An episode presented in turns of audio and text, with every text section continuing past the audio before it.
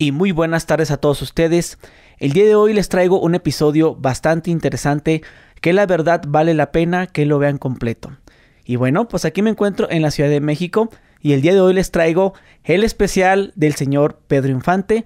Aquí me encuentro con su nieto César Augusto Infante. ¿Cómo estás? Hola, ¿qué tal? Buenas tardes, mi estimado amigo Jonathan. Muy contento y muy feliz y agradecido contigo por esta oportunidad de esta bonita entrevista, la cual se la dedicamos al público que es conocedor de mi abuelo Pedro Infante y yo como nieto, pues vengo a platicarles un poquito de que la gente que quiere saber más del ídolo de México. Ok, bueno, este, muchas gracias nuevamente por aceptar la invitación.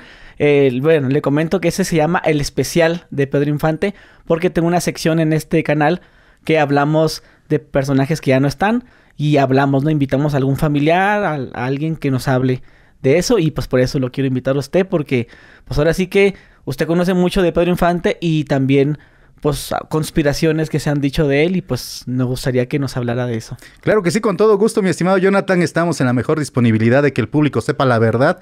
Yo como nieto, sabes, lo que quiero es que la gente sepa que como nieto doy testimonio de verdad. Es momento en el cual la humanidad, la sociedad, volvamos a recobrar nuestros valores y principios y ya no estemos engañados, mi estimado Jonathan. Muy bien. Y bueno, pues me gustaría que pues empezáramos, ¿no? A ver eh, sobre Pedro Infante, sobre quién era Pedro Infante, cómo, cómo se hace famoso, cómo se vuelve el ídolo de México. Pedro Infante es un hombre totalmente un ídolo que rompe fronteras, mi estimado Jonathan y el querido público, porque Pedro Infante surge del pueblo. Pedro Infante es el hombre que yo creo que nunca se imaginó que iba a ser un ídolo de multitudes. Cuando él empieza en este medio artístico, él llegó al XCW a pedir una oportunidad y creo que mucha gente sabe que fue rechazado. De hecho, los productores dijeron, ¿sabe qué, señor Pedro Infante? Mejor dedíquese a otra cosa porque como cantante no, no sirve, ¿no? Así se lo dijeron tajante. Él se puso muy triste, muy, muy deprimido, porque la verdad yo creo que cualquiera se deprime. Y la pareja de él, su esposa única y legítima, que fue María Luisa León, lo consoló, lo apoyó y le dijo, Pedro, no estés triste. Y María Luisa León creó a Pedro Infante. Mucha gente a lo mejor sabe, a lo mejor mucha gente no lo sabe. Pedro Infante era un hombre tímido, un hombre de pueblo, un hombre provinciano. Y María Luisa León le dijo, Pedro, tienes que sonreír, tienes que ser coqueto, tienes que coquetear con la cámara, tienes que ser pícaro, tienes que ser alegre, tienes que ser jovial, tienes que ser coqueto. Y tanta cuerda le dio a Pedro que, ¿qué crees? Lo encuerdo, como el muñeco de cuerda, y después se salió de control porque ya, ya, ya se hizo natural Pedro, ¿no? Entonces pasó el tiempo, y los tiempos de Dios son perfectos, mi estimado Jonathan, y le da la oportunidad a la XCB. Y le dicen, señor Pedro Infante, si la XCW lo rechazó, nosotros le damos la oportunidad. Y empezó en un programa en el cual cobraba tres pesos por hora. Él empezó ya a dar su, su hora de música mexicana, de dar, mandar saludos, dedicatorias al público. Pero estaba el cine mexicano pasando por una época muy fuerte en la cual había grandes ídolos, un Jorge Negrete, un Arturo de Córdoba, un Pedro Armendáriz, un Pedro Vargas, pero hacía falta un artista, Jonathan, que llegara al corazón del público, de la gente. Y creo que hoy en día vuelve a pasar lo mismo, ¿eh? Digo, es un, es como que volvió a suceder que, que en vez de avanzar, retrocedimos. Pero bueno, vamos ahorita a ese punto. Entonces, los productores de la época del cine de oro dijeron, necesitamos un artista completo, un artista humilde. Y llegó a sus oídos de que había Pedro Infante. Y lo fueron a ver al XCB y le dijeron, ah, caray, usted es Pedro Infante. Y dice, sí, yo soy mariachi. Él siempre era orgulloso de decir, yo soy mariachi. Y le dijeron, iba Ismael Rodríguez, iba Pedro Urdimalas, iban otras personalidades más, tanto empresarios, y le dijeron, ¿sabes qué? Queremos que usted sea actor. Y él se empezó a reír y dijo, no, señores, están equivocados, yo soy mariachi. Y bueno, tardó, para no hacerte el cuento largo, tardó fácil ocho meses a un año en convencerlo de que fuera actor. Cuando él empieza a entrar en el cine mexicano, él debuta, pero lógico, no sabía de actuación. Al principio, pues como todos, hasta tu humilde servidor ha cometido errores, ¿no? Porque no somos profesionales, todos tenemos que empezar a hacer nuestra propia carrera, nuestra propia historia. De hecho, hubo películas que le doblaron la voz y el público a lo mejor no lo sabe. Y después, ya cuando empezaron a ver que tenía ese potencial, Pedro Infante empezó a crecer, a despegar. Y lógicamente como actor, empezó a jalar multitudes. Y después las canciones. Pedro Infante se, hizo un ídolo de fronteras porque en ese tiempo había tantos ídolos que cuando conocieron a Pedro Infante lo admiraban. Ídolos grandes como un Cantinflas, un Tintán y otros más, así, incluso Jorge Negrete, que en un momento Jorge Negrete lo veía como menos, después Jorge Negrete se ganó el respeto y también mi abuelo el respeto de Jorge Negrete. Oye, pero Pedro Infante, antes de empezar en el mundo de la actuación y todo eso, eh, ¿él era carpintero? ¿Era verdad eh, eso? él, mira, él aparte de ser carpintero, fue un hombre de campo.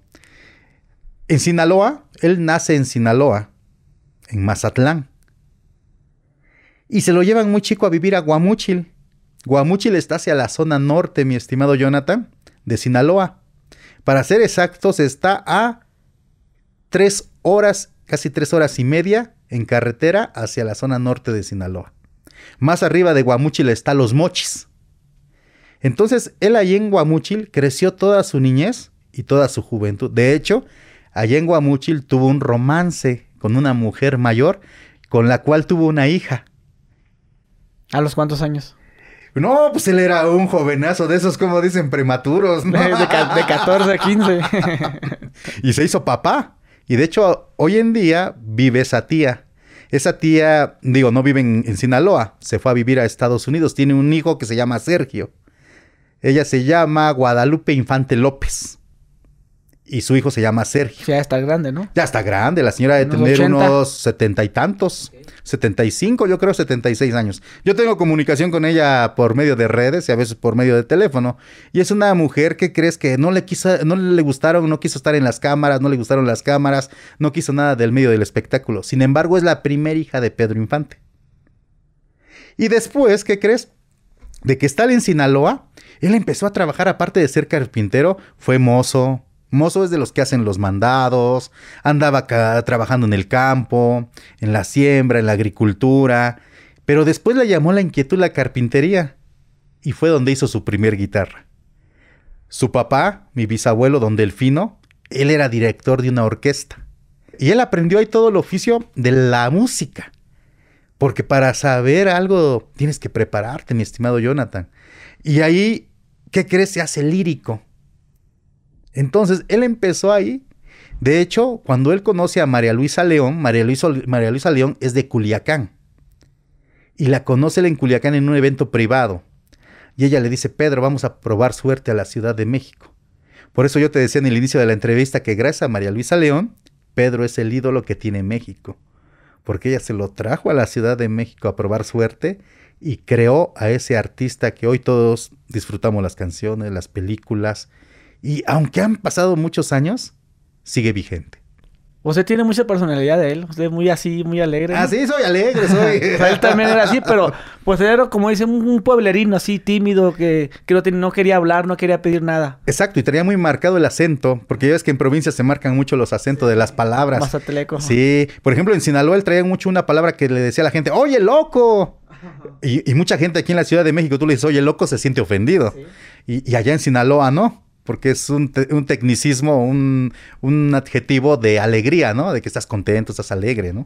Ok, entonces él fue muy pobre. Muy pobre. De hecho, venimos nosotros de cuna humilde. Nosotros no somos como otras dinastías que nacen en cuna de oro. No, nosotros sabemos lo que es comer frijolitos, lo que es comer tortilla, lo que es tomar un vaso de agua. La verdad, digo con todo respeto, sabemos lo que es tener dinero y lo que es no tener. Sabemos lo que es no comer en tres días. que él llegó a tener, pues, mucho, ¿no? Tuvo mucho, pero algo que él siempre, ¿qué crees? Yo lo admiro como abuelo y como artista, de que siempre nunca perdió los pies del piso, Jonathan. Que siempre fue un hombre sincero, honesto, fiel. O sea, creo que eso vale muchísimo. Porque a pesar de que tuvo demasiado dinero gracias a su trabajo, nunca fue un artista como otros, ¿no?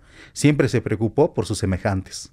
O sea, como él se pintaba en las películas. Dice usted que era fiel. Fiel. Eh, hay unas películas de... ¿Cómo se llama el personaje, su, esposa de las películas? La chorreada, ah, ¿cómo? Ah, es que fiel abarca mucho. Tú puedes ser fiel a Dios, ah. puedes ser fiel a tu esposa, puedes ser fiel a tu trabajo, puedes ser fiel a tu personalidad.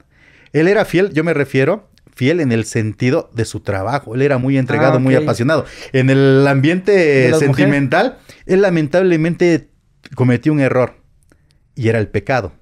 Le gustaban mucho las Le mujeres. gustaban mucho las mujeres. Digo, ¿a quién no, verdad? No, pero es Digo, que cuando me dijo fiel, eh, en las películas, él lo, él lo, en la película que le digo, no, no recuerdo el, eh, ¿Sí? cuál, de su esposa, la chorreada, así le dice que, Ah, que tiene un amante y que nomás calienta a las mujeres y que no les da nada.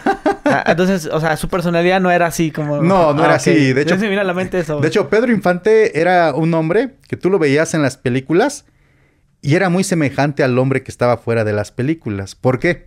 En las películas todos interpretamos un personaje, pero fuera del escenario tienes que dejar ese personaje y tienes que ser tú. Él era más o menos semejante porque era alegre, pero el personaje sí sabía él la técnica de actuación del método de dejarlo a un lado y ser Pedro Infante. Sí, o sea, era un hombre muy preparado. A pesar de que estudió nada más hasta la primaria, ¿qué crees? Era un hombre que tenía mucha visión, pero lamentablemente, Jonathan, digo, lamentablemente se vio rodeado de gente que buscó otros intereses. Y él fue víctima de esos, de esos intereses ilícitos que lamentablemente, lamentablemente, perdón, más adelante les voy a explicar las consecuencias que trae cuando uno se involucra con personas que a veces uno no sabe las negras intenciones. Bueno, hay rumores de que él era contrabandista. Este, pues sí lo fue, sí lo fue lamentablemente, pero no de una forma que él fuera consciente, sino fue de una forma inconsciente. Y cuando él se quiso salir de ese ambiente, no nada más contrabandista, ¿eh, Jonathan? Digo, con todo respeto, lo metieron al narcotráfico, lo metieron a cosas ilícitas. Y lamentablemente cuando él descubre todo eso, él quiso salirse de ese, de ese ambiente, de ese círculo, y le dijeron, Pedro, Aquí nada más hay dos salidas, o muerte o cárcel. Y provocaron el complot y conspiración de 1957. Es una historia muy triste, muy triste. ¿Por qué? Porque a mí se me hace un nudo en la garganta, mi estimado Jonathan. Es como si tuvieras una herida y ahorita yo le echara limón a tu herida. Sí, pues claro. Duele, duele porque a mí en mi caso personal, yo creo que todos queremos tener una familia, ¿no? Una familia estable, una familia unida. Y cuando la cabeza de familia ya no está, la familia se desintegra y cada quien busca su camino, de manera buena o mala. Entonces, yo hoy le digo a la gente, César Augusto Infante, el nieto de Pedro Infante, yo no busco fama, yo no busco reconocimiento. Yo lo que busco es hacer una historia en base a mi esfuerzo, a mi sacrificio. Gracias a Dios soy cantante y actor también, lo traigo en las venas, en la sangre. ¿Y qué crees? Aunque ha sido difícil, porque es una carrera muy difícil, ¿eh? de resistencia, perseverancia, constancia, disciplina. Vamos, gracias a Dios, desde que debuté en el 2013 hasta hoy en día, Jonathan, soy bendecido por Dios porque no ha parado mi, mi carrera. Y creo que eso para mí es, es, es algo de, de, admirarme a mí mismo.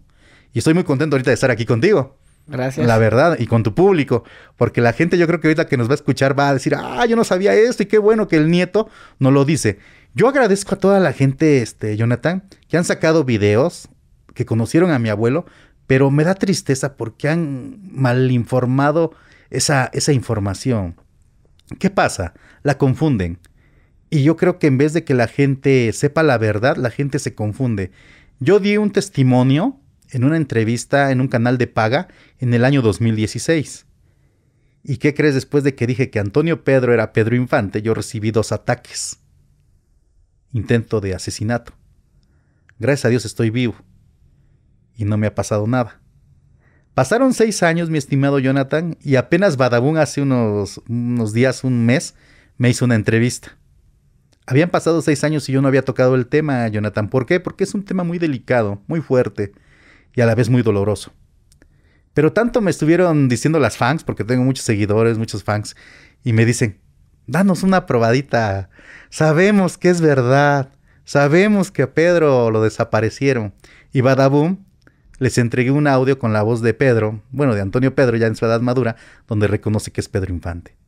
Y créeme que, tiene mucho éxito.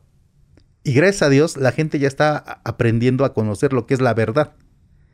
De que tenemos que abrir los ojos. Ahorita en esta entrevista te voy a dar más detalles de esa situación. Y yo sé que mucha gente se va a poner triste. Yo sé que mucha gente se va a enojar porque era su ídolo. Yo le digo a la gente, Pedro, o como Antonio Pedro, pagó sus errores en vida. Y creo que él ya está descansando en paz. Yo hago la invitación al público que quien lo conoció como Pedro Infante lo recuerde así. El ídolo de la televisión, de las películas, de las canciones. Quien lo conoció en la etapa como Antonio Pedro, después de 1983, que lo conserve como Antonio Pedro. Y quien lo quiera recordar adelante y quien no, pero no hay necesidad de ofender o de atacar. Yo creo que bastante sufrió la envidia como para recibir todavía más, más, más este, groserías, ¿no? Ok, vamos a empezar ahora sí con, con, con eso que usted me dice. Ok. Eh, para la gente que no sabe, Pedro Infante muere, según, ¿qué año? El 15 de abril de 1957 en Mérida, Yucatán. Ok. Pero eso, a lo, a lo que vamos a tocar es que fue mentira. O sea, él murió originalmente en el 2013. El 22 de junio, en Delicias, Chihuahua. Ok, bueno, para que la gente que no, que no sabe, porque de repente hay chavillos Sí. y que no, como que, ah, cara, yo no sabía esa historia. O sea, sí conozco a Pedro Infante, pero no sabía que en realidad él no murió en el, en el avionazo, ¿no? Cuando cayó. Exacto. De Y- hecho, él no iba en el avión. Ah, ok. ok, bueno, entonces ahora sí, pues, pues queremos que nos cuentes esa historia. Ya nos dices que eso fue fomentado por lo- las cosas que él hacía, ¿no? ¿Son consecuencias de lo que él se dedicaba o fue por una mujer, como se dice por ahí? Se juntaron las dos cosas. De hecho, mira, mi estimado Jonathan, él tenía un pecado y una debilidad que eran las mujeres. Cuando él empezó en el medio artístico y empezó a debutar en el cine, voltearon a verlo mucha gente, muchos empresarios, mucha gente de poder, tanto mexicanos como extranjeros, ¿eh?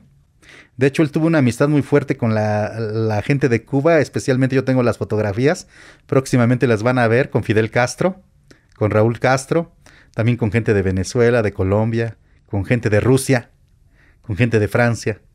Y van a ver todas esas evidencias próximamente. Entonces él, mira, fue un ídolo que rompió a nivel internacional las barreras y toda esa gente que crees, mi estimado Jonathan, lo empezó a patrocinar, a apoyar su carrera.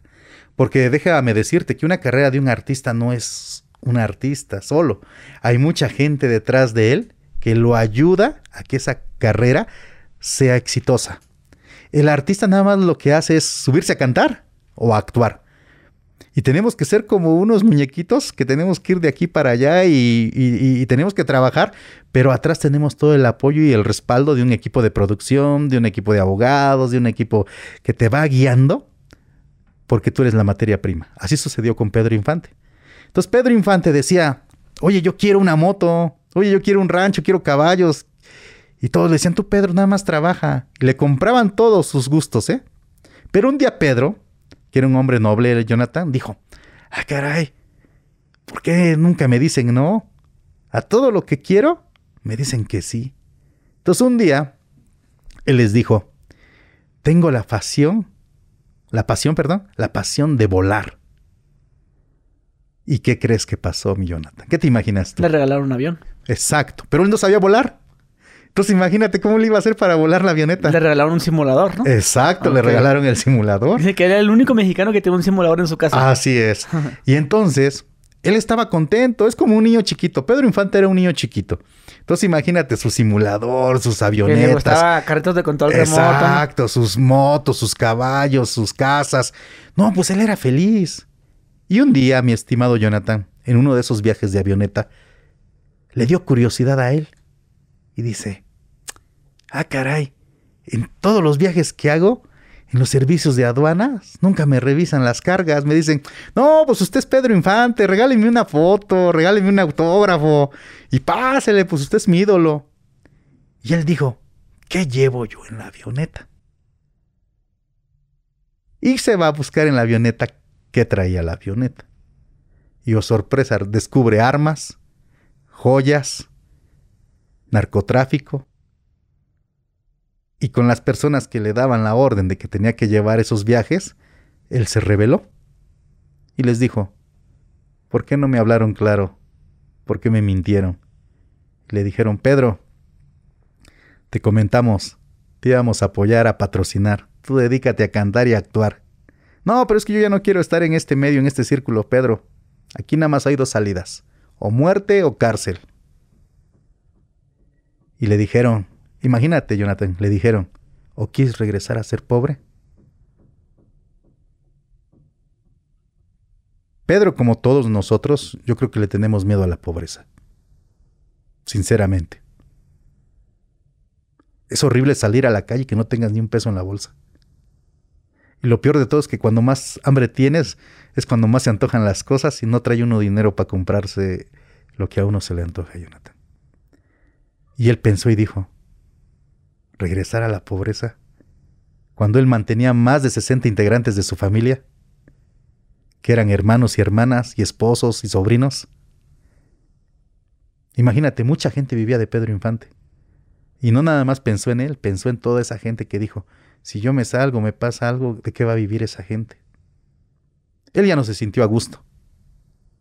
Y siguió trabajando porque estaba amenazado, lamentablemente. Por eso en unas declaraciones que están, él presentía que iba a morir en un accidente aéreo. Y él decía una frase, quiero morir como los pájaros, con las alas abiertas. Porque él sabía que en cualquier momento lo iban a quitar del radar, como él decía. Y él siguió cantando, Jonathan, y siguió actuando. Y se encontró, lamentablemente, con un Judas Escariote, porque en todo, en todo crimen dicen que no hay crimen perfecto. digo, perdón si me da risa porque digo, todas esas personas que estuvieron involucradas pensaron que iban a ocultar la verdad. Pero no es así. Después de 65 años de desaparecido de 1957 a la fecha, no pudieron ocultar la verdad. Y ahora este nieto que está aquí enfrente de ti, habla gracias a Dios y da testimonio de lo que es la verdad. Me siento contento, me siento tranquilo porque esta verdad dice que te hace libre. Pasa lo siguiente. Él sigue amenazado, sigue trabajando porque ya está obligado a trabajar, Jonathan. Ya no es de que no quiera. ¿Por qué? Porque ya hay gastos que cumplir. Ya hay muchas casas. Ya hay muchas motos. Hay que pagar las avionetas. Hay que darle trabajo a las personas que dependen de ello. Él ya estaba esclavizado. Hay una entrevista que dio en Estados Unidos y él dice, siento que yo ya no soy yo, de haber sabido lo que era la fama, me hubiera quedado como un humilde carpintero. ¿Sabes por qué decía esas palabras, Jonathan? Porque sabía el precio tan caro que estaba pagando por la fama. Y él dice, de haber sabido que todo esto era así, me hubiera quedado de carpintero. Y sigue trabajando, se va a una gira muy exitosa por Centro y Sudamérica. Y empieza a trabajar ahí y regresa con mucho dinero y lo comparte con toda la gente que más lo necesitaba. Se le vienen líos de faldas, porque déjame decirte, ¿eh? mucha gente lo ha atacado en las noticias y dicen que era pedófilo, que andaba con menores de edad. Yo le digo al público, tanto peca el que mata la vaca como el que le jala la pata. En esa época había mucho pudor. Si ahorita todavía hay pudor, Imagínate en la época de los 50, Jonathan. Era muy normal eso. o sea, dices, yo, yo les voy a confiar un secreto. Yo conocí a mi abuelo en 1999.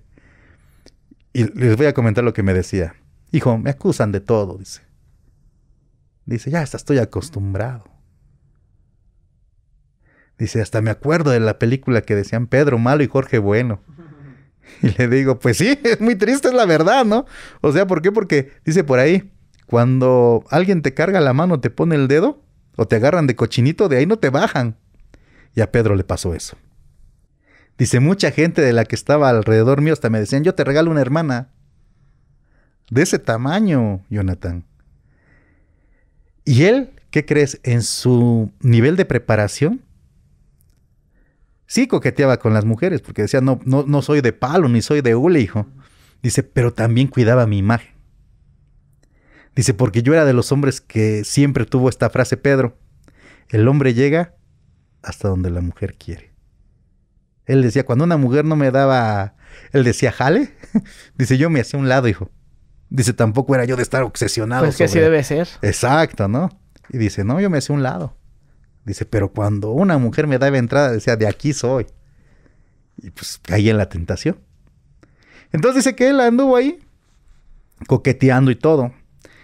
Pero le mandan a México una mujer extranjera, que fue Miss Universo del año de 1954. Más o menos te imaginas quién es. Sí. ¿Ah, sí? una francesa muy guapa que en la actualidad todavía, todavía es una mujer muy, muy preparada. Muy preparada, digo, mucho, mucha gente la conoce, tiene acciones en Televisa y en, en Aeroméxico. Ah, no, Interjet, perdón, Interjet. Interjet. No vamos a decir el nombre, lo vamos a dejar de tarea. Es una mujer muy guapa francesa y vino a México y debutó en el cine. Pero no, tenía preparación de actor. Imagínate qué curioso, ¿no? O sea, bueno, digo, ahorita en Televisa eso es pan comido, ¿no? Llegan a Televisa puras mujeres muy guapas, pero no tienen preparación actoral, pero simplemente tienen carita, dicen pasas, ¿no? Y así pasó en los años 50. Llegó esa mujer y ¿qué crees? Cuando mi abuelo la vio, quedó impresionado. ¿Y dónde crees que, que la vio? ¿Dónde? Aquí cerca hay un centro cultural que se llama San Ángel. Ahí se hacían las reuniones de la crema y nata de la época de los 50. Y ahí llegó esta mujer, la Miss Universo y otras personalidades del medio artístico, y ahí conoció, conoció él a la mujer francesa. Quedó impresionado. ¿Y qué crees? La francesa también quedó impresionada con él. O sea, fue una química así. Y se veían escondidas. Porque la francesa también sabía que estaba aquí en México porque gente poderosa la había traído. Y sabía que tenía que ponerse, como dicen, bella con la gente poderosa, pero pues también la francesa tenía que cumplir sus gustos, ¿no? Y veía a Pedro escondidas. Bueno, Pedro, en esa época, Pedro ya había tenido romance con Lupita Torrentera, había tenido romance con Irma Dorantes, ya había tenido romance con mi abuela Piedad Casañas, y había tenido romance con muchas más mujeres. Pero Pedro fue muy cuidadoso. Pedro cuando salía a la calle hasta se disfrazaba porque los paparaxis de esa época ya andaban como hoy en día, buscando al artista. Y Pedro pues era tan profesional en disfrazarse que se salía hasta de mayordomo, de campesino y ni cuenta se daban. Y andaba por acá y por allá. Hasta de policía andaba levantando infracciones. Imagínate qué tal inteligente era y, y astuto. Y bueno, y andaba para acá y para allá se viene el maratón guadalupano. Tú sabes que es el único artista que ha estado más de veintitantas horas ininterrumpidas en televisión haciendo una recolecta para hacer la Basílica de Guadalupe. La basílica que ven ahorita de Guadalupe la Nueva fue recaudada por los fondos que hizo en ese maratón guadalupano Pedro Infante. Y la francesa llegó a verlo y a felicitarlo y le dijo que no conocía a un mexicano que tuviera un corazón tan noble como él. Bueno, la francesa queda embarazada de él. Pero la francesa ya traía un compromiso con el hijo de un expresidente. Imagínate, se va a casar la Miss Universo con el hijo del expresidente. Ya está comprometida. Ajá, de esa época. Pero ya está embarazada de Pedro Infante. ¿Qué crees que hicieron la gente de gobierno para poderla casar a esa mujer con el hijo del, mandatario? ¿Qué? Le provocaron un aborto para que perdiera la criatura. Iba a ser un varón. Imagínate, iba a salir bien parecido, iba a ser un Pedro Infante recargado. Sí. Se iba a salir de alto, güero, de ojo azul y acá y todo. Pero dijeron los del gobierno no, porque mancha nuestra imagen. Hay que provocar un legrado y perdió el bebé. Y la casaron con el hijo del mandatario. Y Pedro Infante se sintió triste, porque Pedro Infante era un hombre que amaba la vida. Y desde esa época, imagínate, ya se, se atentaba contra la vida de un de un ser indefenso que venía en un vientre. Qué triste. Pero, pero para la política nunca eso ha sido triste.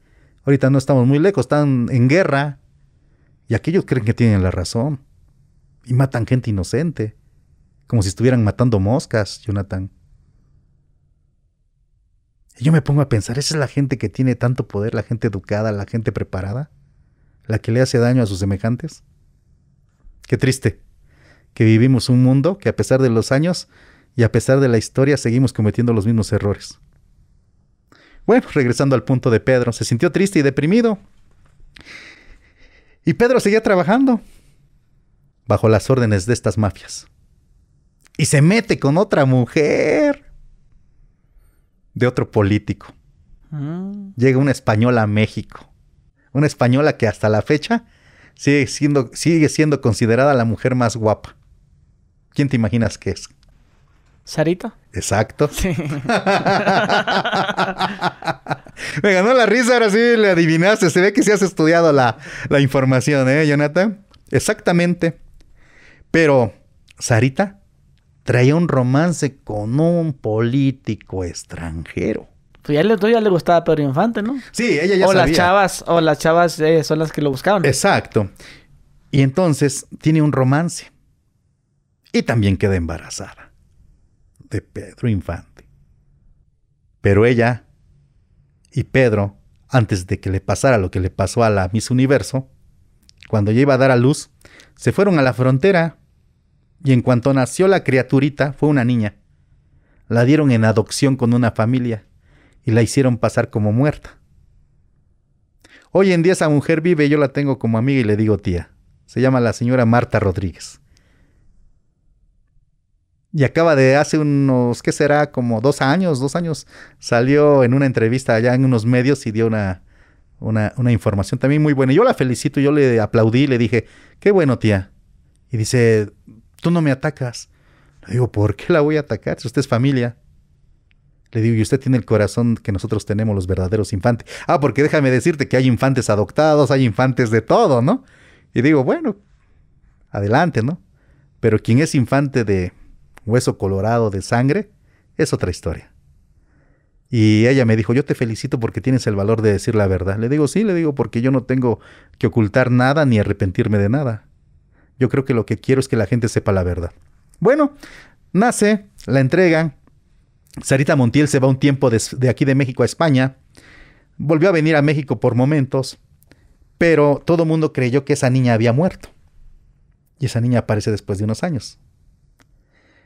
Y Pedro sigue en el medio, seguía triste, muy triste, porque él tenía en ese tiempo a sus hijos, a Pedro Infante Torrentera, a Lupita Infante Torrentera, pero ya Lupita Torrentera, la que había sido su pareja, ya se había casado con León Michel.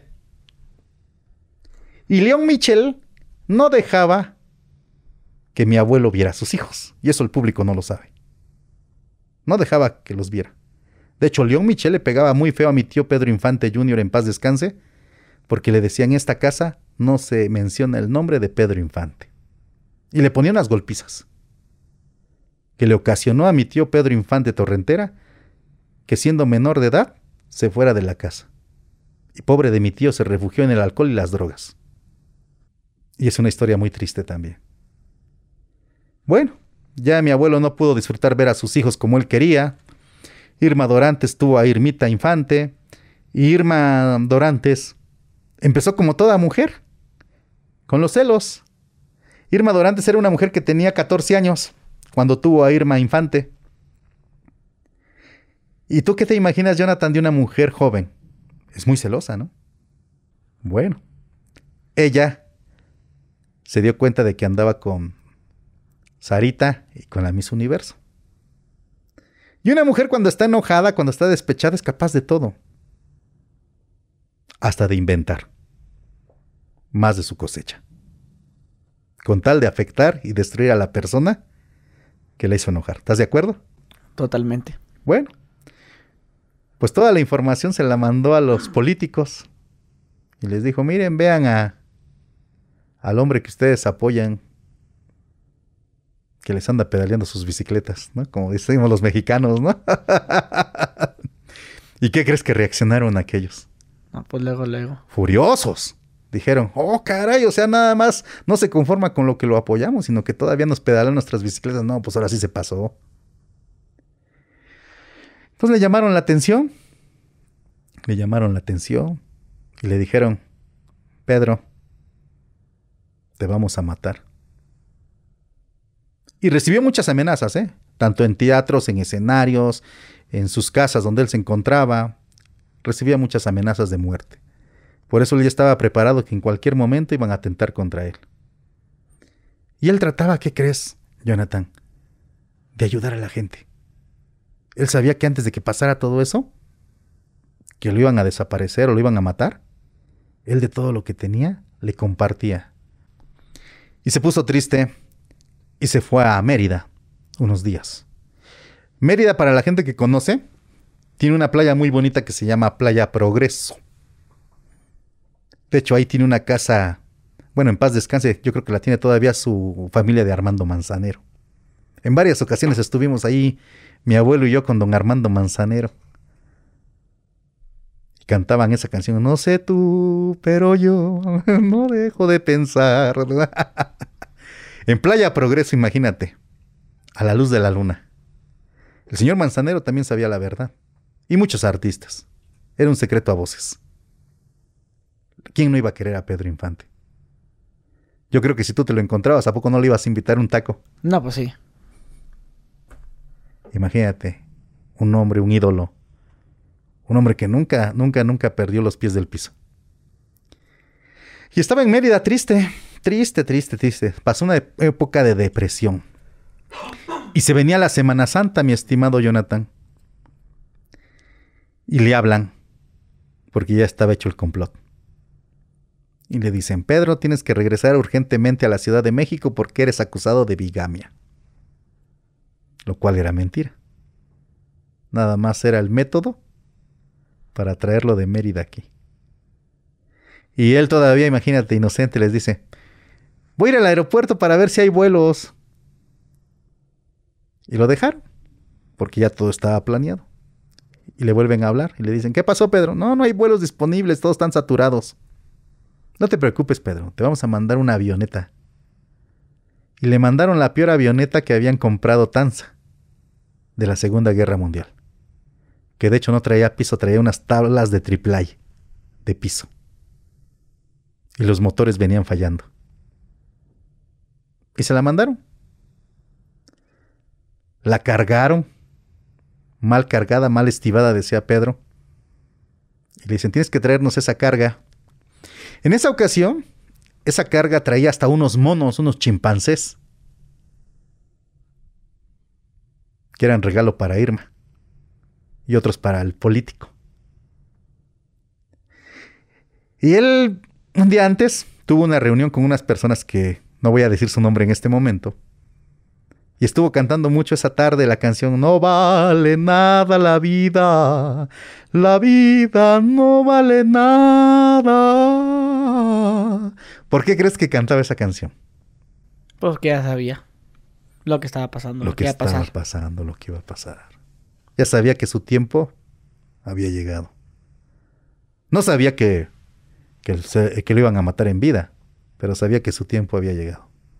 Y se puso triste Dice que sonó el teléfono de la casa de sus amigos y le dijeron, Pedro, ¿cómo saben que estás aquí? Quieren hablar contigo unas personas.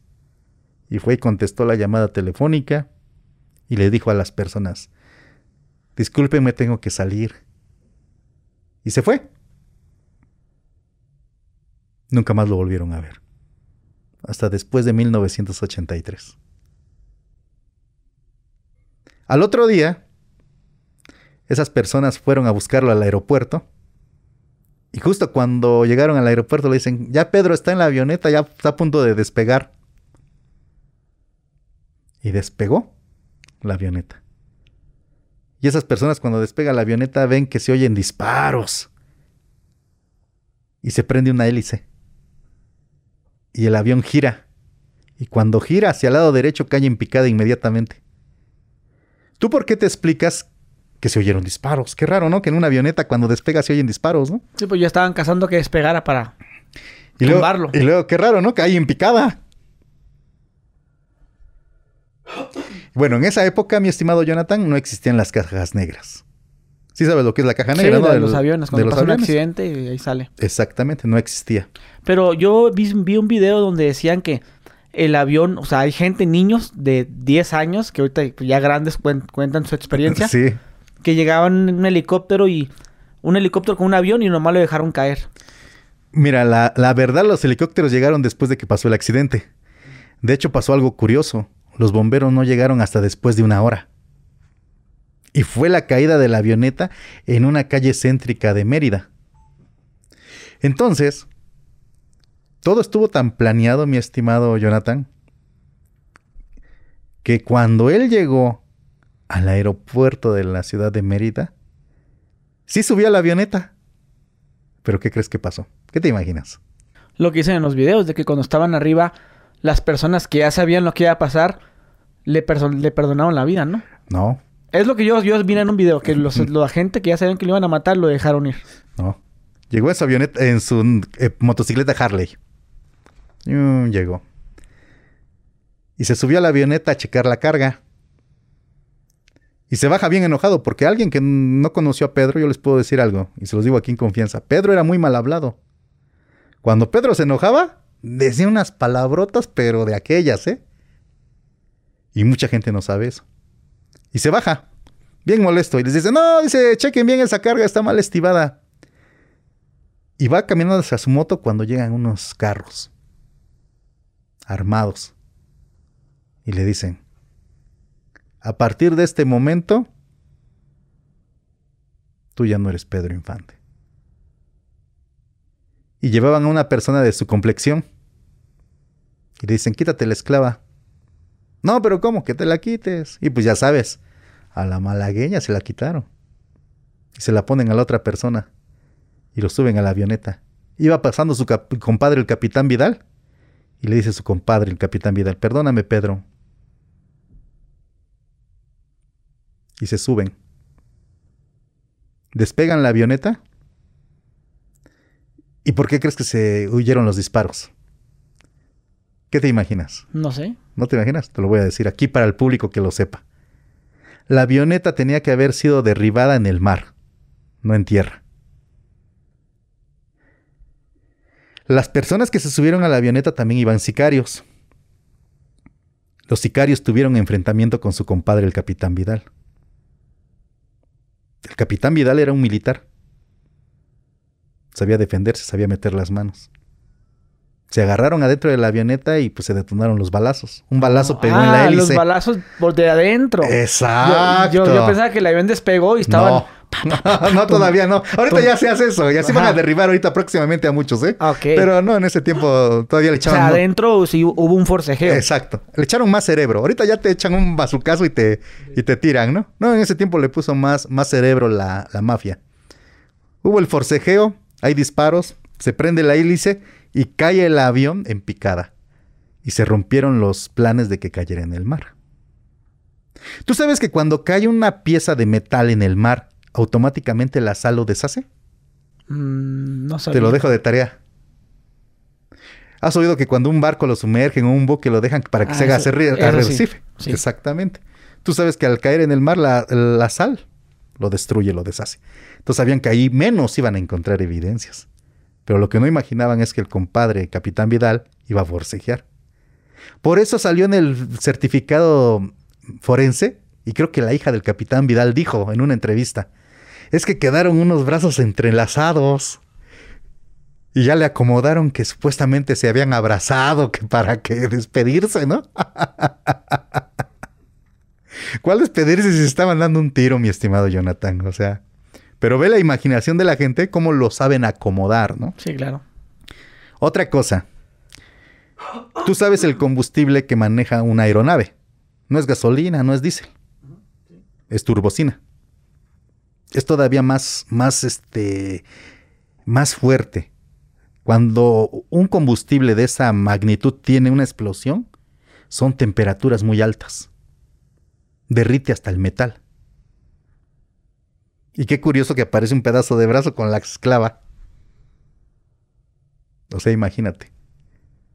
Luego los restos los meten en una caja metálica. Los soldan. Oye, ¿para qué lo soldan si ya un cuerpo carbonizado y todo ya no despide aroma? No le encuentro la lógica. Lo meten en una caja. Y luego ya la caja que llega a México es otra caja. Y luego ya la caja que está en el Jorge Negrete es otra caja. Decía mi abuelo, ah, cómo les gusta hacer circo a estos cuates, ¿verdad? Y la gente y todo el público lamentablemente se lo creyó. Y mucha gente lloró. Y aparte de que mucha gente lloró, ¿sí sabías que mucha gente se suicidó? Eso no. Sí, investigalo. Te voy a mandar una información de notas de periódicos de aquí de México y de Centro y Sudamérica que mucha gente se suicidó porque había muerto su ídolo Pedro Infante. Imagínate. Dice que cuando él vio que cayó la avioneta, eso ya me lo contó él y todo, le dijeron, a partir de este momento tú ya estás legalmente muerto. Y se lo llevaron a puros golpes. No crees que a la buena, ¿eh? A golpes. Y estuvo encerrado en muchos lugares, por ejemplo, Lecumberri, que ahora es el Archivo de la Nación, las Islas Marías, donde grabó también una película por allá, en la Castañeda, un lugar para locos en Michoacán, y al final en una prisión militar en Sonora. Entonces, si era cierto lo que decían de que ahí lo tenían drogado. No lo drogaban porque él quisiera drogarse. O sea, lo, mantenían drogado. Lo, mantenían drogado porque querían volverlo loco, querían que perdiera la, la memoria. De hecho, le rompieron las costillas. Él en edad madura caminaba, no sé si lo ves en los videos, un poquito lento y encorvadito porque le habían roto sus costillas a golpes. Pero cuando lo tenían en las Islas Marías y en Lecumberri, ¿lo tenían aislado de, los demás internos? Ah, sí. En otras prisiones que son de alta seguridad, ahí lo tenían. Solo así de nomás le daban de comer. Exacto, sí. Y golpearlo y, y golpearlo. recalcarle lo que hizo. Exacto. Le daban hasta toques eléctricos. Hubo, hubo una ocasión, aquí en confianza, que hasta le querían cortar los genitales. Y él decía de tanta tortura, ya mátenme. Y le decían, no, dices que la orden es matarte en vida. Imagínate, si lo lograron. O sea, tan maquiavélico estaba. O sea, no nomás era, ah, pues que se muere ya. Ah, no, no, no. No, que sufra toda la vida. Que sufra toda la vida. Esa fue la orden. Imagínate. El grado de, de demoníaco yo le llamo así, el grado demoníaco de la gente de poder, ¿no? Que no se conforma nada más con matar a una persona, sino de hacerle daño psicológico, traumas, miedos, destruirlo. ¿Cuánto tiempo él estuvo encerrado en...? 26 años, de 1957 a 1983. Hubo días que no tuvo que comer. Por eso mucha gente yo le digo, ¿cómo quieren ver a Pedro Infante si era un hombre que tenía una buena alimentación en la época del cine de oro? a un hombre que después sufrió 26 años tortura, mala alimentación. ¿Cómo lo quieren ver? Igual. Pero Antonio Pedro sí, sí tenía parecido. O sea, sí se parecían como Ah, pues es el mismo. Sí, no, no, sí, pero... O sea, la gente... O sea, o sea aunque haya pasado todo eso que tú dices... Pues de todos modos sí, sí... Hay facciones que sí se parecen. yo le digo a mucha gente, imagínense... Qué bonito. Que él siendo quien era, siempre cuidó a la familia. Y en muchas entrevistas le dijeron, usted es Pedro Infante y lo negaba. Y aunque lo negó, ¿qué crees, mi estimado Jonathan? Le costó la vida a mis padres. El 11 de mayo de 1987 mataron a mis padres. Consecuencia de lo mismo. Mi padre Cruz Infante había conocido a Antonio Pedro en 1985. Iba a decir la verdad. En una entrevista de Memo Ochoa, él dijo, Pueblo de México, mi padre Pedro Infante sigue vivo. Y mandaron a corte comercial. Yo tengo las pruebas. ¿Y sabes qué pasó? Los empezaron a seguir. Y vieron que se veían escondidas. Y cuando mi padre iba a una presentación a Veracruz, los mataron a todos. Y yo quedando huérfano a los 10 años de edad. Imagínate si no voy a tener el valor de decir las cosas después de que a mí también me destruyeron la vida. Imagínate, no tengo coraje ya. Antes sí tenía coraje, sí tenía ira, sí tenía rencor. Pero ¿sabes qué me ha ayudado, Jonathan?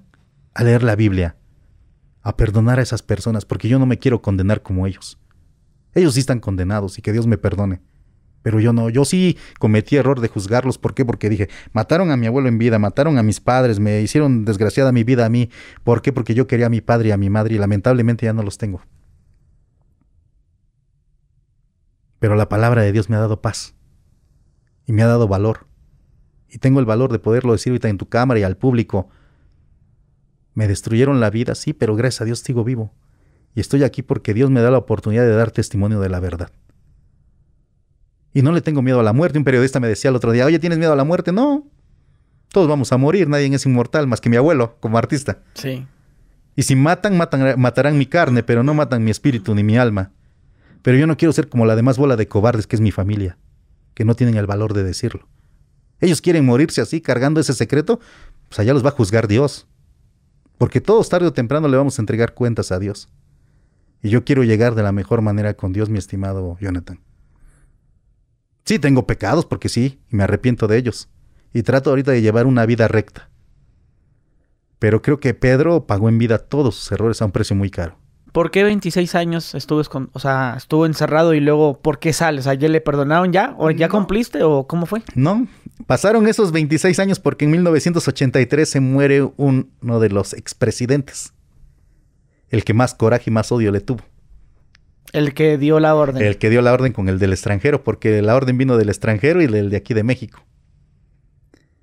Y todavía el, del el mexicano, ¿qué crees? Mandó a traer al abuelo y le dijo, tuve el honor de matar al ídolo de México. Dice, nadie te va a creer que eres Pedro Infante. Y le dijo, ¿eh? Dice, quien diga de tu familia o tú dices que eres Pedro Infante, matamos a tu familia. Y lo cumplieron.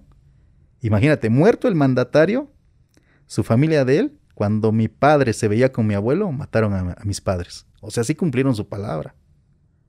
De hecho, yo tengo fotos que en el sepelio de, de mis padres, Antonio Pedro llega a despedirse de, de su hijo Cruz.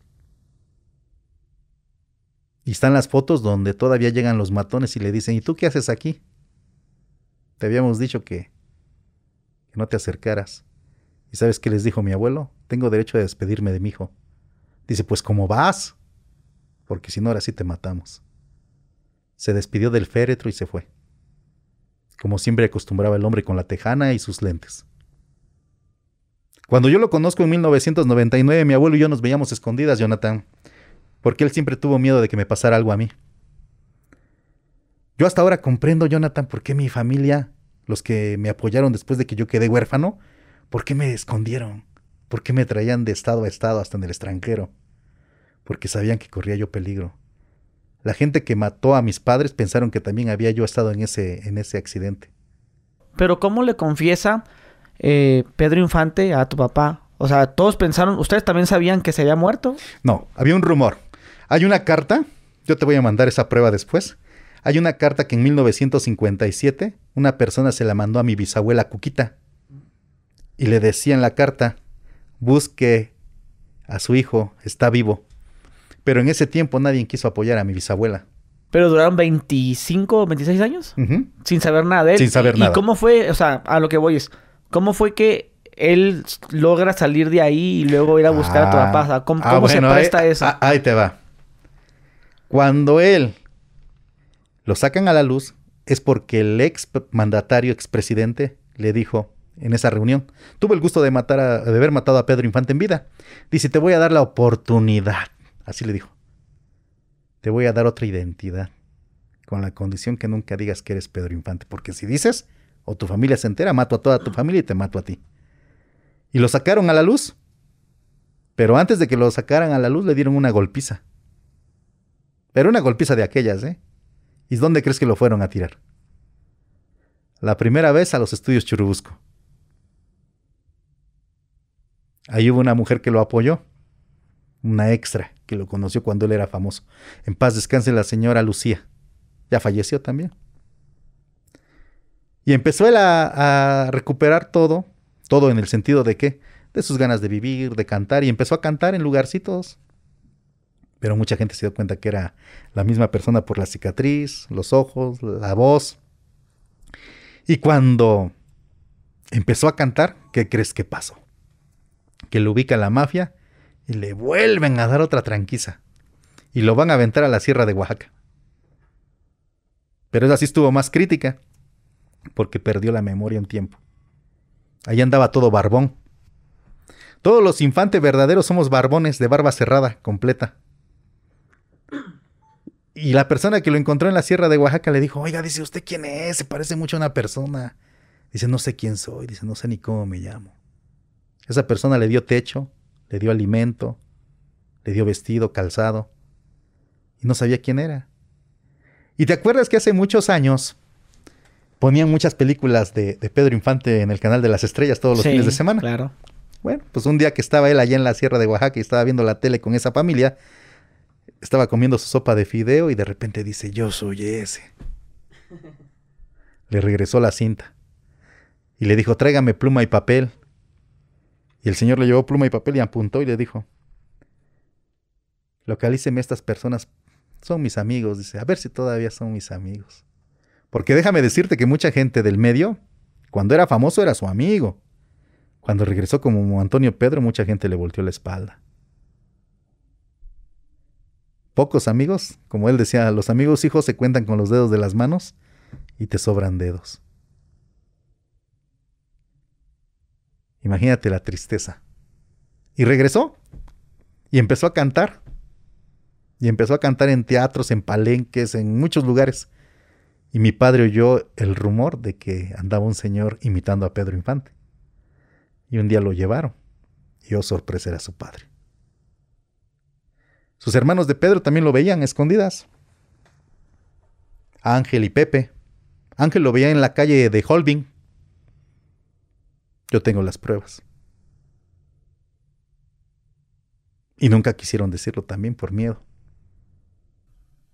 Sí, es cierto que también varios artistas sabían. Todos. Silvia Pinal, Tongolele. Tongolele luego le mando saludos. Tongolele, una gran mujer, una gran señora.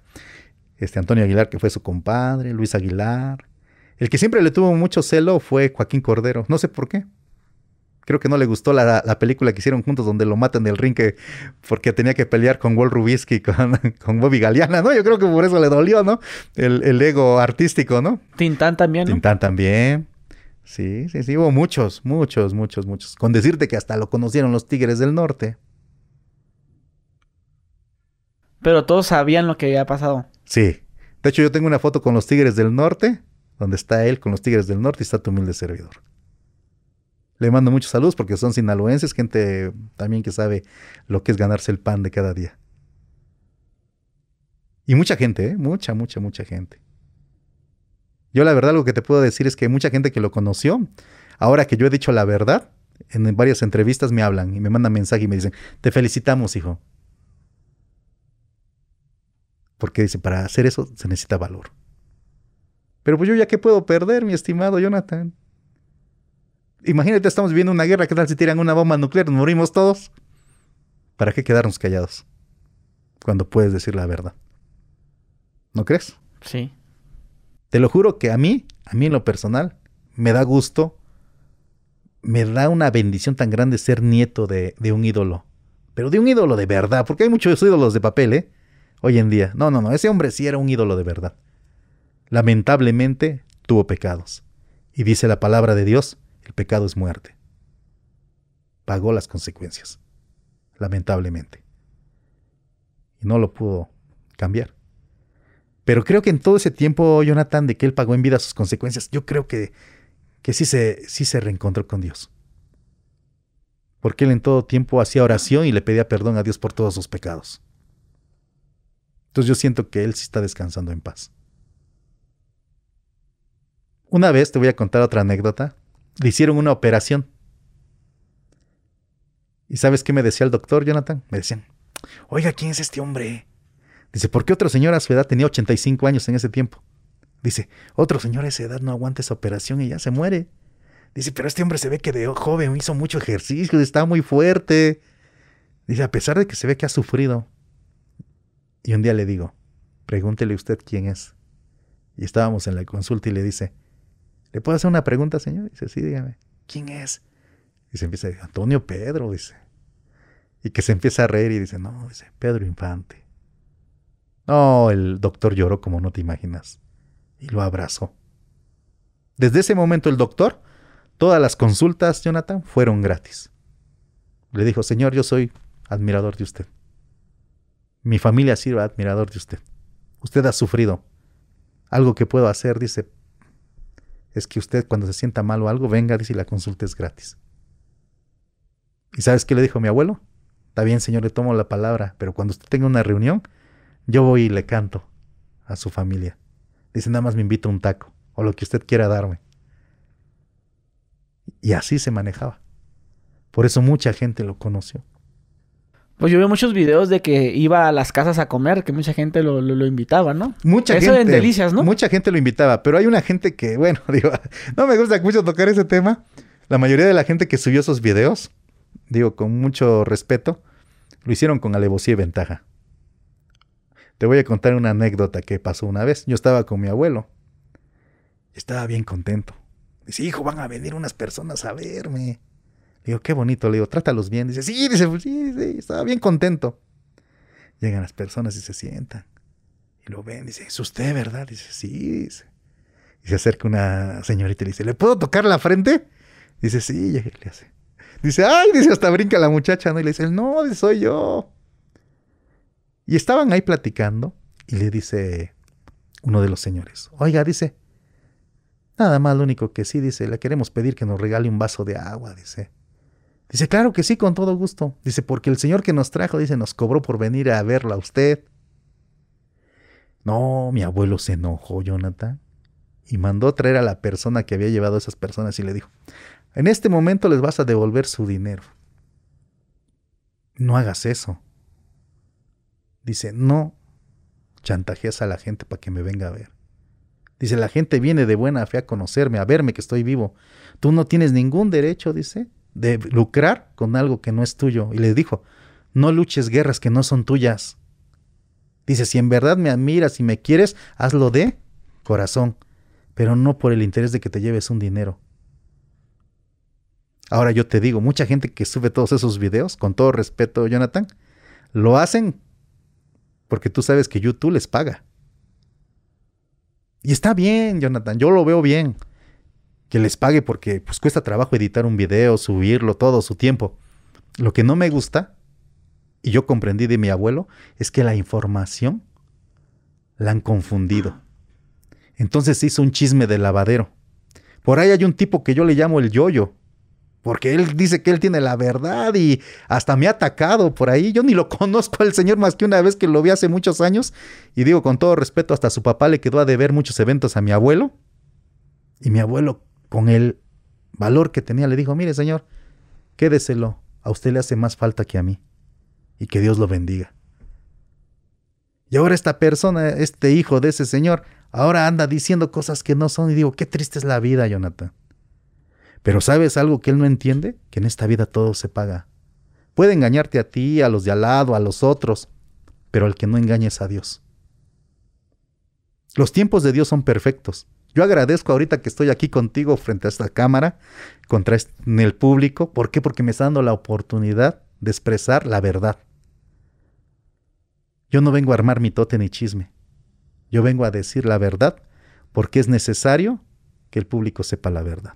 No, y bien lo dice, ¿no? Que se distorsiona la información. Por ejemplo, yo todos los videos que miraba era de que eh, eh, los asesinos que le iban a, le iban a hacer eso, le perdonaron la vida, le quitaron la esclava, pusieron a otro, eh, que anduvo escondiéndose y que los se dieron cuenta de dónde estaba y lo metió en un centro psiquiátrico y los mantuvieron drogado por tantos años y un jardinero lo dejó que se escapara y llegó, no sé si a Chihuahua, no sé dónde llegó, pero, pero ahí llegó y anduvo ahí comiendo cebollas y anduvo así vagando hasta que alguien le dijo, ah, pues ponte a cantar, tú cantas muy bien como Pedro Infante y hasta te pareces.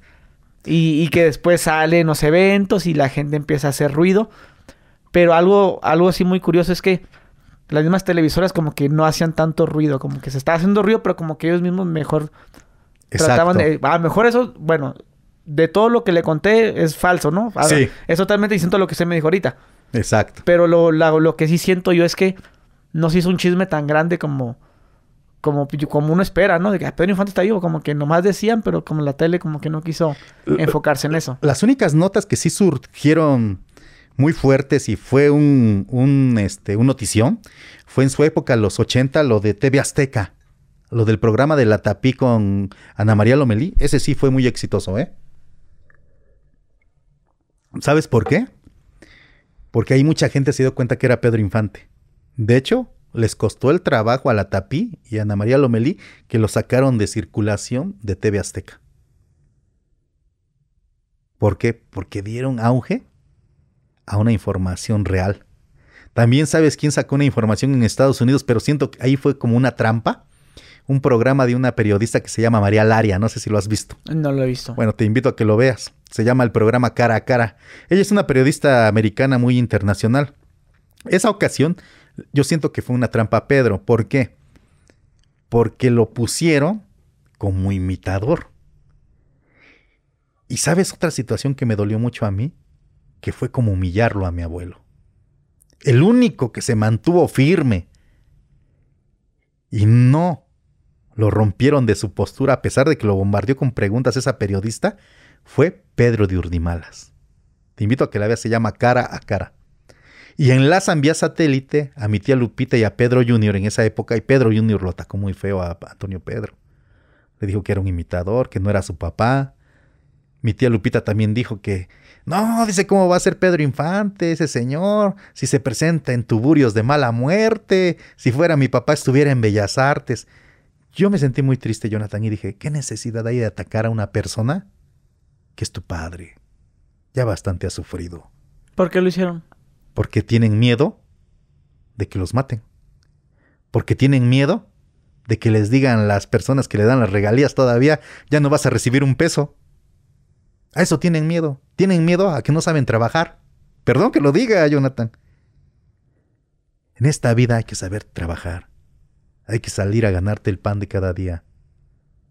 Ellos no. Ellos quieren vivir de la fama de Pedro Infante. Qué triste, ¿no? Qué triste, ¿por qué? Porque Pedro Infante nada más hay uno. Yo le he dicho a mucha gente, yo no imito a mi abuelo ni a mi padre. Yo soy un nieto que tengo mi estilo propio de cantar, de actuar, porque si yo imitara sería una copia barata, Jonathan. En esta vida nada más hay uno original y hay que tenerle respeto. Si uno es descendiente, uno tiene que hacer su propia historia. No puedes colgarte de alguien que a, base de esfuerzo y sacrificio logró el éxito. Y el público merece respeto. La familia lo atacó muy duro. Yo, me, yo la verdad me sentí muy, muy triste. Pero él, él, él nunca dijo que era Pedro Infante. Cuando lo entrevistaban decía, no, que Pedro Infante, eh, ten cuidado con lo que se va a decir. Sí. O, ¿quién es usted? Pues, ¿cómo quién? Pues yo. Sí. Yo siempre he sido yo. O sea, cosas así, pues. Sí, porque sabía el miedo. Imagínate, le habían matado a mi padre. ¿Tú crees que iba a tener el valor de decirse soy Pedro Infante? Le mataron también a Pedro Junior. ¿Sí sabes la historia de eso? Eso no. Te doy también una pista para que lo investigues. Pedro Jr. se suicidó de 14 puñaladas. Ahora yo tengo una pregunta. ¿Crees que un ser humano va a tener la fuerza de darse 14 puñaladas? Si una duele mucho, y ya no tienes fuerza para darte la segunda, mucho menos la tercera o la cuarta. Y ya después lo manejaron que neumonía. Yo tengo el parte médico porque me llevo muy bien con mi tía Claudia González, la esposa legítima de mi tío Pedro Infante Jr., y ella tiene todo el dictamen del médico forense. 14 puñaladas. Él está enterrado en Amealco, Querétaro. Se trajo el cuerpo de Estados Unidos porque se apuñaló en Estados Unidos supuestamente. Y así lo manejaron. Ahorita que le dije lo de los artistas, Tintán, Silvia Pinal, la versión que le conté, ¿no? De que él se escapó de un centro y... Eso es falso. Ajá, sí es falso. Pero, sí le dio el apoyo. Sí, decían que, que como él estaba escondido, Silvia Pinal le daba dinero ahí le dabas, no, pues ahí te va para que te mantengas. No. No, no, no. Eso es falso. O varios artistas. Pues Eso es falso. Mira, lo que llegó a pasar, y sí te lo voy a confiar, fue lo siguiente. Cuando él ya reaparece y anda cantando en diferentes lugares, muchos amigos, compañeros artistas lo iban a ver. Y muchos lo iban a ver y pues imagínate quién no le gustaba que cantara Pedro Infante, ¿no? Aunque sea en edad madura. Y pues le dejaban sus propinas. Otras actrices, por ejemplo, como Silvia Pinal y otras más, pues todavía se iban al camerino a revivir viejos tiempos, ¿no? Porque pues es lógico, ¿no? Sí. digo, es normal, digo, el ser humano es así, ¿no? Este, otra cosa que pasaba también es, por ejemplo, que los artistas famosos lo veían a escondidas. Yo tengo una anécdota muy bonita, muy bonita de Antonio Aguilar. Antonio Aguilar, su compadre. Una anécdota que una vez él iba a Michoacán a cantar, allá a Zaguayo. Jiquilpan, Villamar, todo por allá. Y antes de ir para allá, hizo una escala en Zacatecas con Antonio Aguilar. Para no hacerte el cuento largo, tenía que llegar en determinada fecha a Zaguayo para hacer su presentación. Total que llegó un poco retrasado. El productor de allá ya estaba desesperado porque no llegaba Antonio Pedro. Y es que Antonio Pedro estaba en su rancho de Zacatecas de Antonio Aguilar conviviendo con él. Y Antonio Aguilar, imagínate, estaba tan contento y tan feliz que le decía, no, compadre, no te vayas, yo te pago hasta el triple, quédate aquí, vamos a estar juntos. Y dijo, no, compadre, yo tengo que ir a cumplir. Dice, bueno, órale pues. Llega allá al lugar y le dice al productor, dice, oye, señor Antonio Pedro, ¿por qué no llegó usted puntual? Es que estaba yo con mi compadre, Antonio, Antonio Aguilar. Y se queda el productor así. ¿En serio? Dice, sí. Pasó, cantó y todo. Y un día Antonio Aguilar va a cantar a esos rumbos. Y el productor de allá lo, lo, aborda, ¿no? Y le dice, oiga, señor Antonio Aguilar, y tiene el video grabado, ¿eh? Yo tengo la copia de ese video. Y le dice, oiga, señor Antonio Aguilar, fíjese que hace tiempo vino un señor que se llama Antonio Pedro. Y se pone Antonio Aguilar hasta nervioso en la toma. Y dice, sí, dígame, señor. Dice, pues queremos saber si ese señor es Pedro Infante. Se agacha Antonio Aguilar en la toma y le dice, le quiero pedir un favor, dice. El día que ese hombre vuelva a regresar por estos lugares, dice, tenga. Le da su tarjeta. Llámeme. Todo lo que necesite ese hombre, déselo. Yo se lo pago. Oiga, dice, pero dígame, ¿es Pedro Infante o no? Se lo dejo, dice, de reflexión. Le puedo decir nada más una cosa, dice. Es mi compadre del alma. Dice, no puedo decir más, dice, porque es un tema muy delicado. Pero lo que él necesite, dice, déselo sin pensarlo, yo lo pago, dice. Si necesita un techo, una comida, sustento, déselo. Imagínate. Después el productor comprendió y dijo, ah, caray, no, pues sí, sí es Pedro Infante. Otra cosa que descubrió ese productor fue que allá en Zaguayo hay una tienda de abarrotes muy grande y hay una señora que fue, ay, no sé si decirlo amante o novia de mi abuelo, no sé cómo decirlo, ¿no? Pero bueno, una señora, ¿no? Que todavía vive allá. Y cuando él fue a cantar ya como Antonio Pedro, la señora estaba bien enojada. Porque dice, ¿cómo es posible que ese señor se haga pasar por Pedro Infante? Dice, yo lo voy a poner en su lugar, lo voy a cachetear y va a ver. Y que va a verlo. Y cuando sale Antonio Pedro con sus lentes, la señora parecía seguidor, lo andaba con la mirada, no le quitaba de encima. Y cuando Pedro llega a ella, se quita los lentes y le hace. Y le dice la señora, ¿eres tú? Y la señora que se le cuelga y no lo besuqueó. La señora hasta la fecha, ella sabe la verdad y dice, qué triste todo lo que te hicieron. Y allá se iba también a veces unas vacaciones a ver a la señora, ¿no? Digo, porque pues tú sabes que esas mujeres son de las que guardaban los secretos, ¿no? Sabían la clase de, artista que era y pues, pues sabían la postura, Jonathan. Sabían que no lo podían tener completamente para ellas, pero pues cuando lo tenían lo disfrutaban, ¿no? Entonces, imagínate lo, que es la vida, ¿no?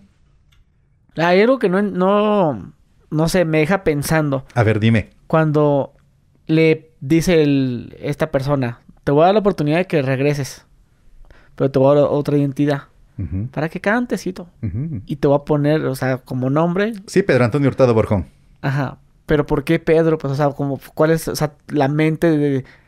No sé, no sé, se me hace muy maquiavélico, no sé. Bueno, te voy a dejar que salgas a que cantes. Bueno, el Pedro para seguirlo torturando psicológicamente con el Pedro Infante. Es lo que voy, a... pero yo lo que me refiero es el coco que me mencionaste de la inteligencia que usaste, que usaron para la avioneta. Ah, no, sí. O sea, todo como una persona, qué tan dañado debe de estar para hacer eso. Pues? Ah, no, sí. El Pedro, para, te digo, seguirlo traumando de por vida con el Pedro Infante, ¿no?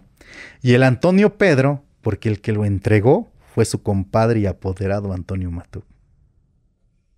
Antonio Pedro. Para que todo... Ajá, para que lo tuviera de por vida. Su etapa de exitoso y su etapa de que a la persona que le confió tantos secretos y que era su apoderado, lo traicionó. Antonio Matut, cuando desaparecen a Pedro en el 57, el que se quedó con todas las propiedades de Pedro fue Antonio Matut. Y Antonio Matut, digo con todo respeto, murió de una forma muy cruel. Digo que Dios lo perdone. ¿Cómo? Primero los hijos le quitaron todo el dinero y familiares. Y después a él lo dejaron en completa soledad y enfermo y murió solo. Imagínate, qué triste. Que estés enfermo y no tengas quien te pase un vaso de agua. Que, quien no te pase un alimento. Que mueres en tu habitación solo. Que te encuentran porque ya te echaste a perder. Todo se paga en esta vida, Jonathan. Qué triste, o sea, o sea, él, el recuerdo de yo era, yo era el ídolo y ahora estoy olvidado. ¿Qué crees?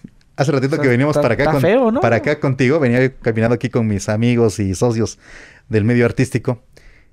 Y aquí hay un hotel aquí cerca que se llama Fiesta Americana. Antonio Pedro venía a cantar cada fin de año a ese lugar, a las comidas de fin de año. Y le digo a ellos ahorita que veníamos caminando, me hizo recordar ese tiempo. Él estaba contento, feliz. Él su pasión era cantar, Jonathan. No tanto el dinero, sino el aplauso de la gente. En muchos videos que tú has visto, la gente hasta se para y las mujeres lo besuquean, aún siendo viejito. Hay mujeres que hasta lloran cuando lo están viendo cantando, porque sabían que era él. Y sin embargo, él siempre decía, Antonio Pedro, Antonio Pedro. Él cuando ya se sentía mal y murió en el 2013, ¿yo qué crees? Yo me dedicaba a todo el ambiente de producción, de eventos y todo eso. Pero usted estuvo con él hasta los últimos días. Sí. Pero a escondidas. A escondidas, sí, porque él tenía miedo.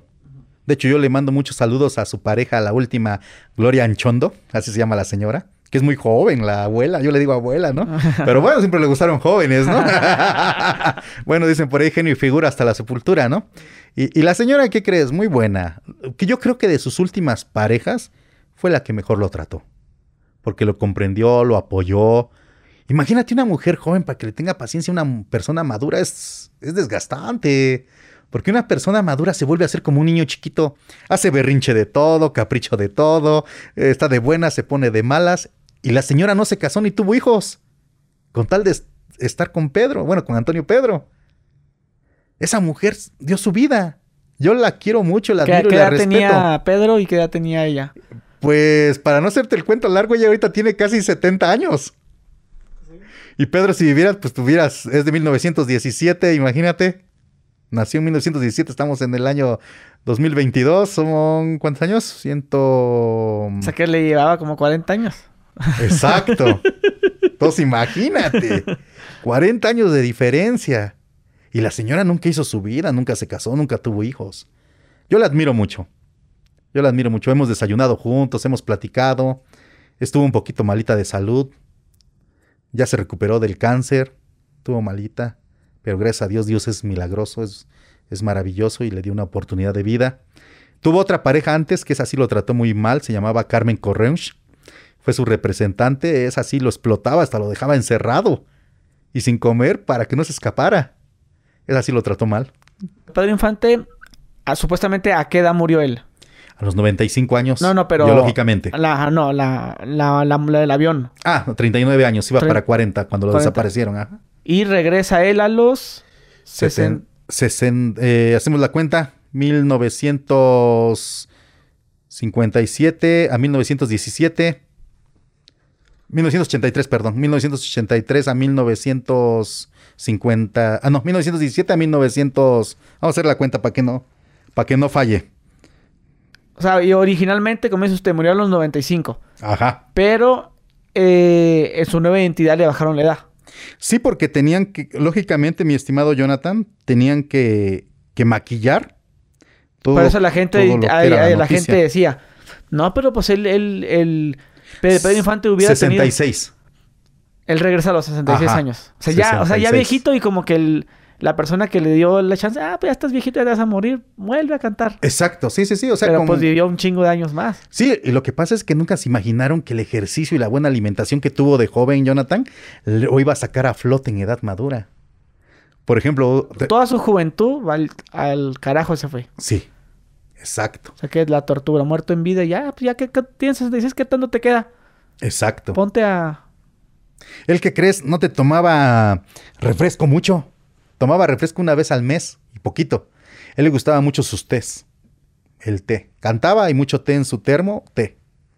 Hidratando con té. Él no te tomaba, no te fumaba. ¿Sabes cómo hacía el personaje de borracho? ¿Cómo te imaginas? No, no sé. Bueno, ahí te va. Para la gente que no lo sabe, se los voy a confiar. Híjole, abuelo, perdóname por el secreto que voy a dar de actuación. Se quitaba el sombrero del traje de charro, agarraba la botella y se vaciaba la botella de licor. Se ponía el sombrero, se le impregnaba el aroma del licor y decía, ahora sí ya estoy tomado. Esa era Ah. su técnica para hacer el Sí, personaje. pues para entrar en ambiente, ¿no? Exacto. Pero no te, no te tomaba. No, no, no, no, pero pues te ponen así. Él decía, bueno, cuando estoy con una dama sí se echaba un cuñac. pero muy poquito, que según era, era este, como dicen, afrodisíaco, no sé qué decía él. Pero bueno, allá él, ¿no? Este, fumaba, pero cuando estaba nervioso.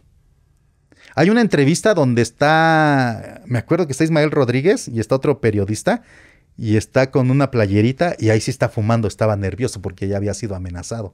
De hecho, tú buscas esa entrevista y él hasta se ve como muy preocupado, no se ve concentrado en la entrevista, se ve muy preocupado. Híjole, ya nos están llamando, ¿eh? ¿Ya ves? Ya nos ubicaron las élites y la mafia. Sí, ¿qué pasó? No.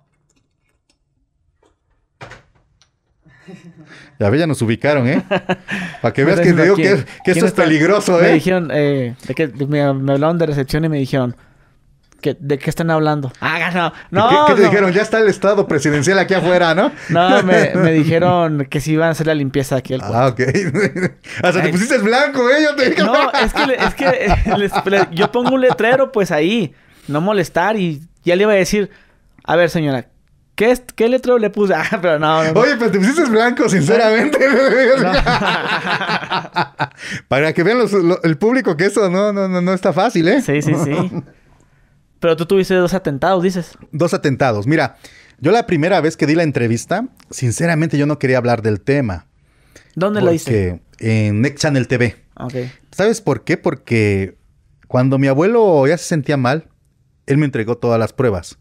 Y de hecho yo no quería entrar al medio artístico, mi estimado Jonathan. Yo decía, no, pues yo soy feliz en lo mío.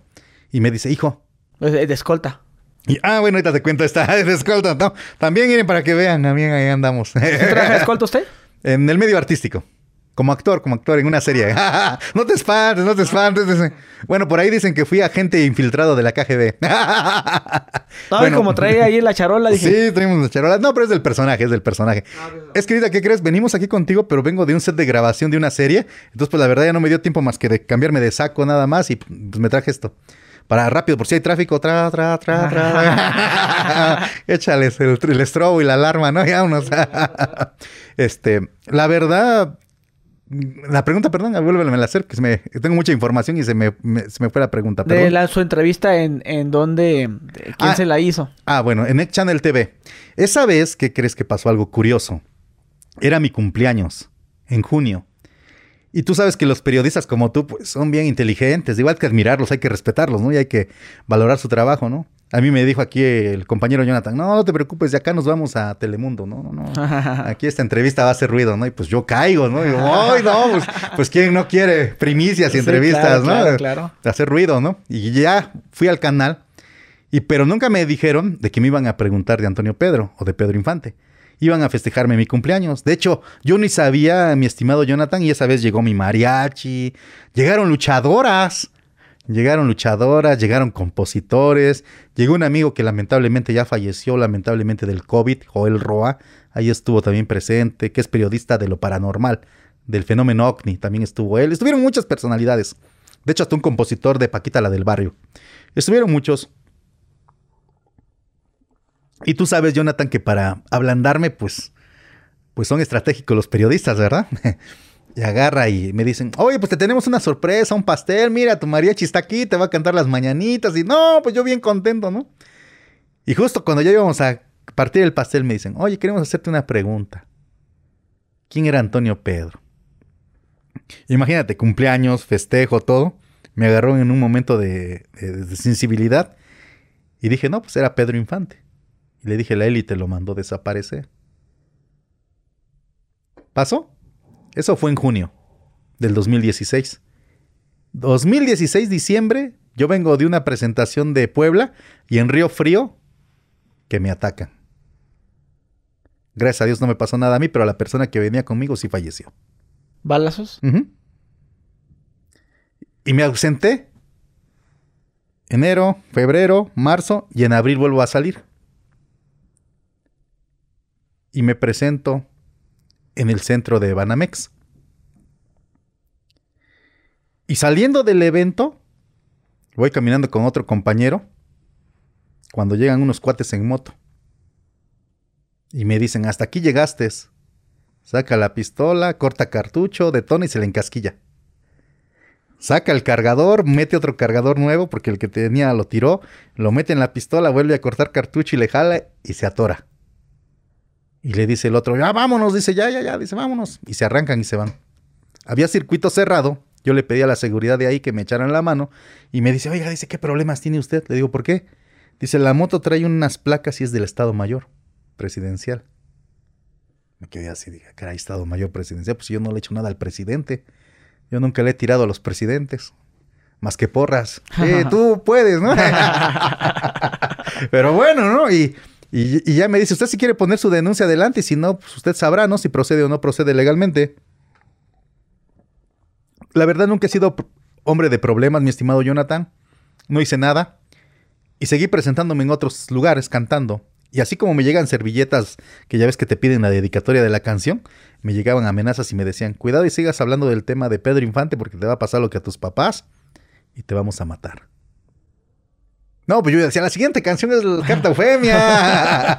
la próxima canción es este, Si nos ah. dejan, ¿no? Ah, sí, saludos. Saludos, saludos a la gente de allá, ¿no? Entonces... Pero a ver, los cantantes les, les ha pasado eso. Y a veces un cantante, no sé si lo conoces, Chalino Así le pasó. Le dijeron que era su último concierto, algo igual, así. Entonces, imagínate lo que es andar en, nerviosismo. ¿Tú cómo lo tomaste? No, pues yo nada más dije que me dejen morir como cristiano, oye. Que mínimo dé chance de hacer una oración, ¿no? ¿Sabes qué es el coraje que me da, digo, aquí en confianza? De que sean tan cobardes.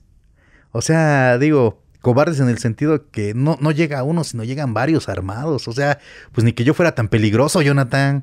O sea, decía mi abuelo en una película de escuela de rateros, tan fácil es que lleguen con un cuchillo y se te acerquen y te den un buen piquete y ya, ¿no?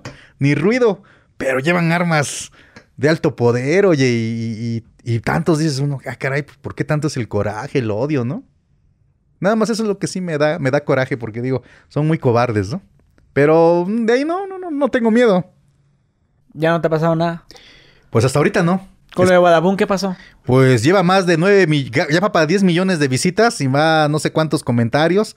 Este, va muy bien.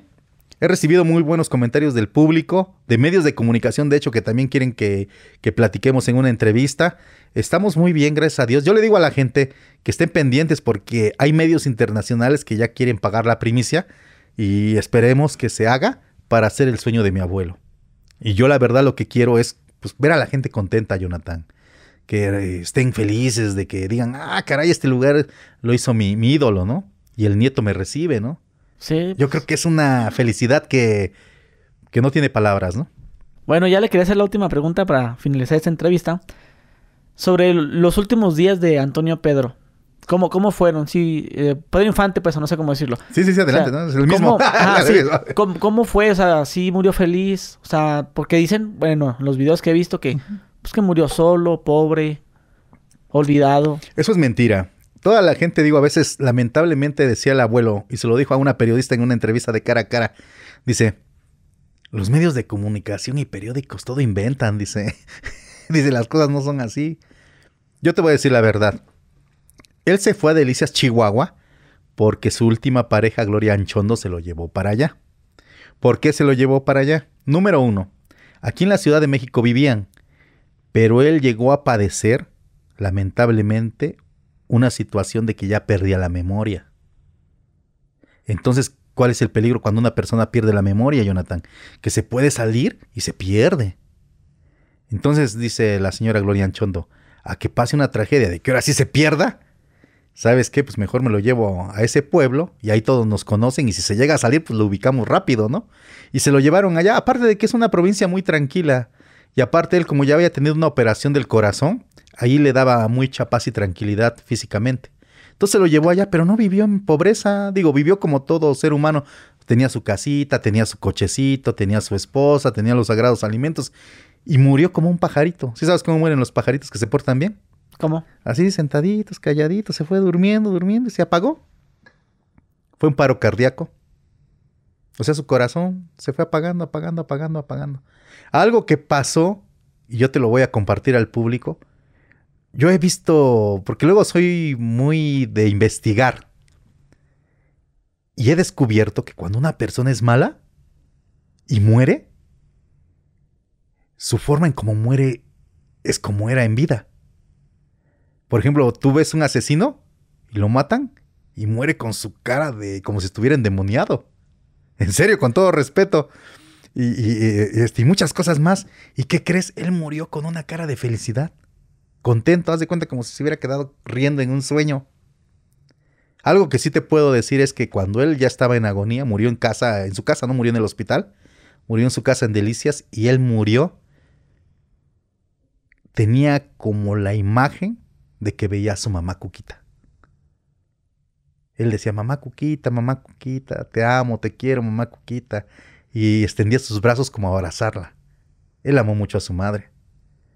Y así como la abrazó, se fue, se fue haciendo como si la estuviera abrazando. Se hizo de ladito, cerró sus ojos y se durmió. Pero quedó con una felicidad. Una felicidad que la verdad yo, yo, yo estoy asombrado. Algo que sí te puedo decir es que así como él falleció y yo andaba por allá y se enterró del Panteón Municipal de Delicias, Chihuahua, llegó la mafia todavía hasta allá, ¿eh? Y a mí me amenazaron. Dice, ¿tú qué haces aquí? Haz de cuenta que la historia que se repitió con mi abuelo cuando fue al sepelio de mi padre, se repitió conmigo. Yo estaba ahí y me dicen, ¿tú qué haces aquí? No, pues vengo a darle la última morada. Pues como vas, dice, si no, también le vas a hacer compañía. ¿Cómo ves? Mis planes aquí en confianza, y el público tiene que saberlo. Tengo un compadre que es empresario y estamos en pláticas de traer sus restos a la Ciudad de México. Para hacer una tumba con... Una tumba ya donde descanse en paz. Y también queremos hacer un mausoleo y le dije a ese compadre y le mando saludos. Él ya sabe quién es, no decimos su nombre por seguridad. le digo, quiero que me, construyas un mausoleo le digo, quiero llevarme a mi papá, a mi abuelo y yo, pues el día que ya parte estemos los tres ahí, le digo. Tres en uno o uno en tres, le digo, para ya descansar en paz. Creo que eso sería lo más bonito, mi estimado Jonathan.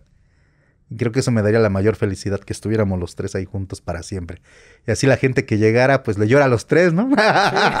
Nos ponen flores a los tres, no, no, nada más al ídolo, ¿no? Pero ¿qué crees? La vida, la vida es justa. La vida es justa y yo creo más que nada que el único rey que existe es Dios y siempre tenemos que ponernos en las manos de Dios. Yo te agradezco la entrevista, le agradezco al público, les invito a que sigan pendiente de su humilde servidor, César Augusto Infante en Facebook, en redes sociales, mi página oficial es JR César Página Oficial, y estén pendientes, vienen más sorpresas. Ah, pues muchísimas gracias aquí por el tiempo. Este, nada más me, hizo ruido lo que me comenta de que es escolta. Usted tiene una serie. Hay una serie que está... ¿Cómo está la cosa ahí? Eh, trabajamos ahí, somos empleados, todos somos empleados.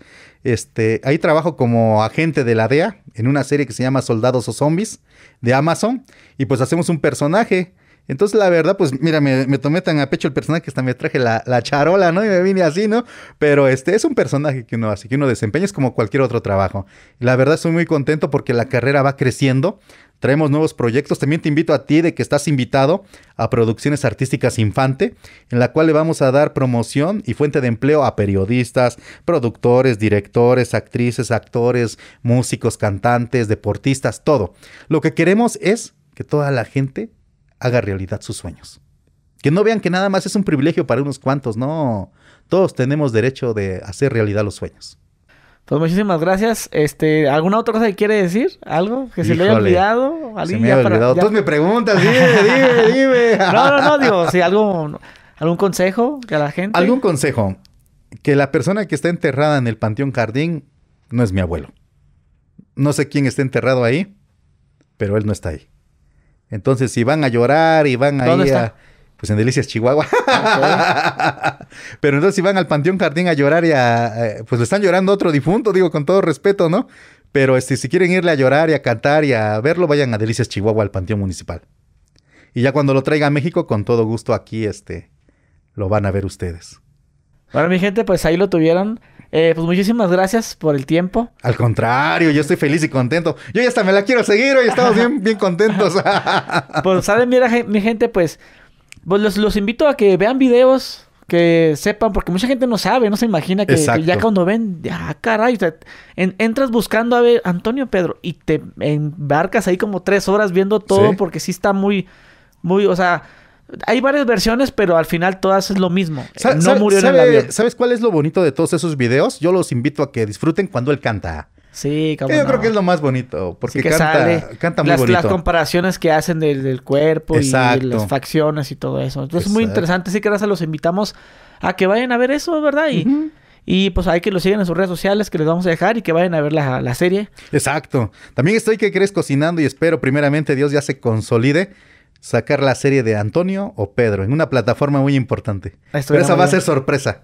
El título, va a ser así, Antonio o Pedro. Para nada se va a tocar el infante. Ok, muy bien. Bueno, mi gente, pues nos vemos. Adiós.